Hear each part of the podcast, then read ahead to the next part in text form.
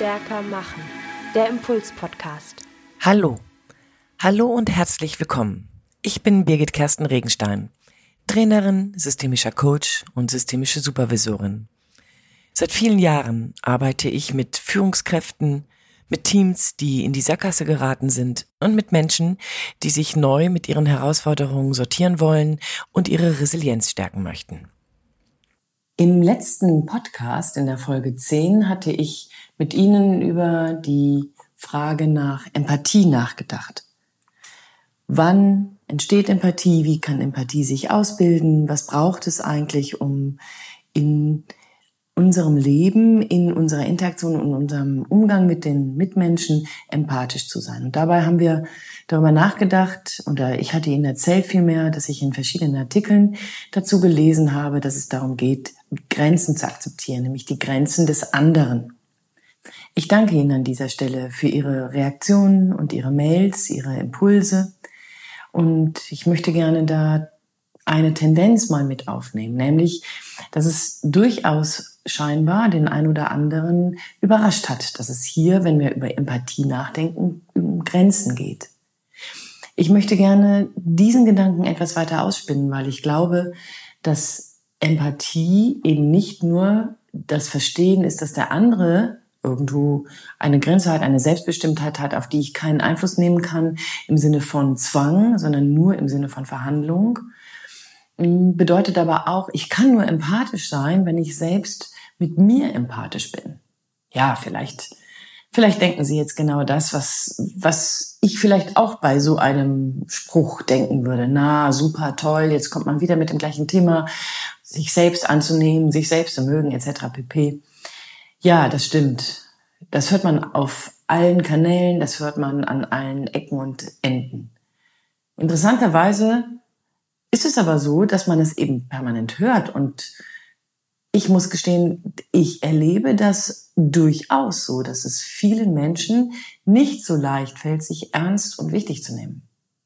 Vielmehr sind wir im, auch im Denken über empathisch sein immer im Außen in dem, wie das für den anderen zu, was das für den anderen zu bedeuten hat, wie das auf den anderen wirkt, ähm, was ich bei dem anderen damit anspiele, was dabei vielleicht bei dem anderen losgetreten wird. Das heißt, wenn wir über Empathie nachdenken, sind wir, wenn sie gelingen soll, häufig der ein, ähm, der Annahme, dass wir uns vor allen Dingen um den anderen Gedanken machen möchten, müssen.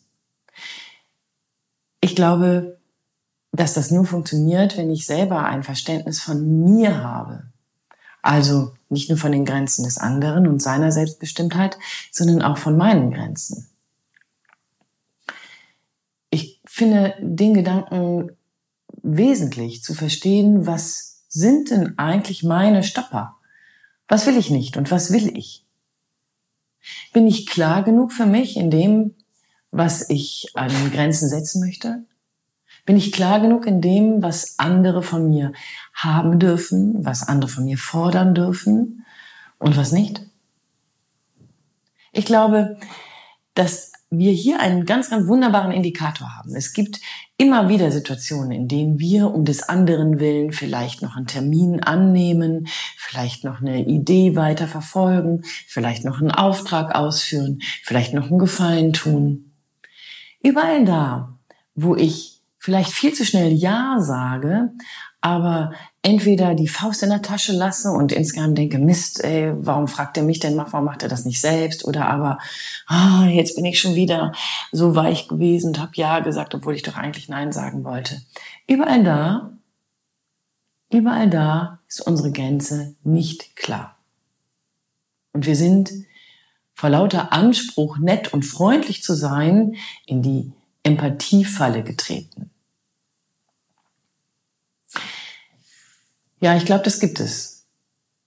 Dass wir vor lauter Anspruch, nett und freundlich zu sein, empathisch zu sein, uns selbst dabei übergehen. Und das halte ich für eine denkbar fragwürdige Verhaltensweise. Am Ende des Tages, Sie wissen, ich bin Resilienztrainerin, am Ende des Tages finden wir nämlich dann sehr viele Menschen, die über ihre Kräfte agieren, die über ihre Kapazitäten hinaus wirtschaften und dabei irgendwann gegebenenfalls ausbrennen. Schlimmstenfalls. Wie klar können Sie sagen, nein, das möchte ich nicht. Nein, das geht nicht. Ach, du möchtest gern, dass ich für dich einen Kuchen mitbringe, weil du die Hände so voll zu tun hast für diese Geburtstagsfeier, die du auf den Weg bringen willst. Verstehe ich, aber tut mir leid. Nein, das geht nicht. Ich komme gerne, aber ich kann leider keinen Kuchen backen. Ach, ähm, du möchtest gerne, dass ich noch kurz vor meinem Urlaub diesen oder jenen Einkauf mache, damit du dich auf deine Dinge konzentrieren kannst. Tut mir leid, das geht nicht. Schaffe ich nicht. Ich habe tatsächlich andere Dinge noch auf dem Zettel, die ich an dieser Stelle für mich erledigen muss. Oh, Sie wollen dieses Projekt noch zu Ende bringen und stehen ganz schön stark unter Zeitdruck. Das habe ich mitbekommen. Ihre Deadline muss eingehalten werden. Und Sie möchten jetzt gerne meinen Support. Danke, das ehrt mich. Bedauerlicherweise kann ich Ihnen den heute in dieser Woche nicht geben. Ich bin so weit ausgebucht, dass ich da Ihnen kein Zeitfenster einräumen kann. Das sind kleine Beispiele, die so hinterrücks quer durchs Auge schnell passieren und die mir auch in meinem Leben regelmäßig vor die Füße fallen. Hier gilt es nicht immer nur Nein zu sagen. Das ist etwas, was ich dann total, äh, da wäre ich total falsch verstanden, wenn Sie das ähm, für sich als Essenz rausnehmen. Aber es geht durchaus darum, für mich klar zu haben, was will ich und was will ich nicht. Und wissen Sie, Nein sagen ist zwar eine Grenze setzen, aber die kann ich empathisch setzen. Empathisch nämlich, dass ich weiß, dass mein, mein Nein bei dem anderen durchaus eine andere Turbulenz lostritt. Der muss sich nämlich neu organisieren. Oder aber der muss eine andere Idee entwickeln, wie er seine Einkäufe, wie er sein Projekt oder wie er seine ähm, Geburtstagsfeier organisiert. Wissen Sie, Nein sagen ist eben genau das. Ich akzeptiere, dass der andere die andere einen Wunsch hat, ein, mich um einen Gefallen bittet. Ich akzeptiere aber auch, dass ich eine Grenze habe, die darüber entscheidet, ob ich diesem Wunsch entsprechen möchte oder nicht. Und das ist eine wichtige Aussage. Ich entscheide, ob ich dem Wunsch oder dem Anspruch oder der Idee oder dem, dem Gefallen des anderen, des Gegenübers entspreche entsprechen möchte. Das entscheide ich. Ich ganz alleine. Wenn ja, super. Wenn nein, super. Wenn ja und mit Faust in der Tasche, wenn ja und mit eigentlich einem Bedauern, wenn ja und mit eigentlich einem inneren Ärger, dann stoppen Sie doch einfach und, und korrigieren sich. Auch das kann man machen. Ja sagen und im weiteren Gespräch feststellen, dass man es eigentlich doch nicht wollte, kann man sagen, du weißt was, ich habe mir das gerade überlegt, ich merke, das geht doch nicht.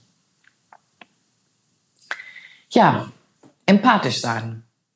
Empathisch sein, um miteinander konstruktiv umzugehen, braucht eben genau das. Ich akzeptiere, dass mein Gegenüber Wünsche und Ideen hat, mich um Gefallen bitten möchte, natürlich auch Bedarfe hat.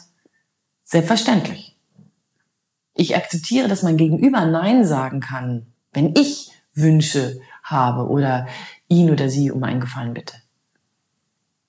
Zeitgleich akzeptiere ich und stabilisiere mich selbst, indem ich meine Grenzen akzeptiere, meine Grenzen setze, meine Grenzen ziehe. Ich wünsche Ihnen bei dem darüber nachdenken, wo ihre Grenzen sind. Ich wünsche Ihnen bei dem Faust in der Tasche auflösen und klarer werden, ob Ihr Ja ein Ja ist oder ein Jein. Wünsche ich Ihnen ganz, ganz viel Spaß. Spaß nämlich, sich dabei zu entdecken. Und Erstaunen bzw. Überraschungen. Da, wo Sie nämlich bei dem anderen vielleicht gar nicht den Ärger auslösen, den Sie befürchten, wenn Sie Nein sagen, sondern Verständnis ernten. Ich wünsche Ihnen Freude beim sich rechts überholen, beim Neuanfangen, beim Ausprobieren. So wie immer. Alles Gute. Ihre Birgit Kersten Regenstein von Teamkompetenz. Einfach stärker machen.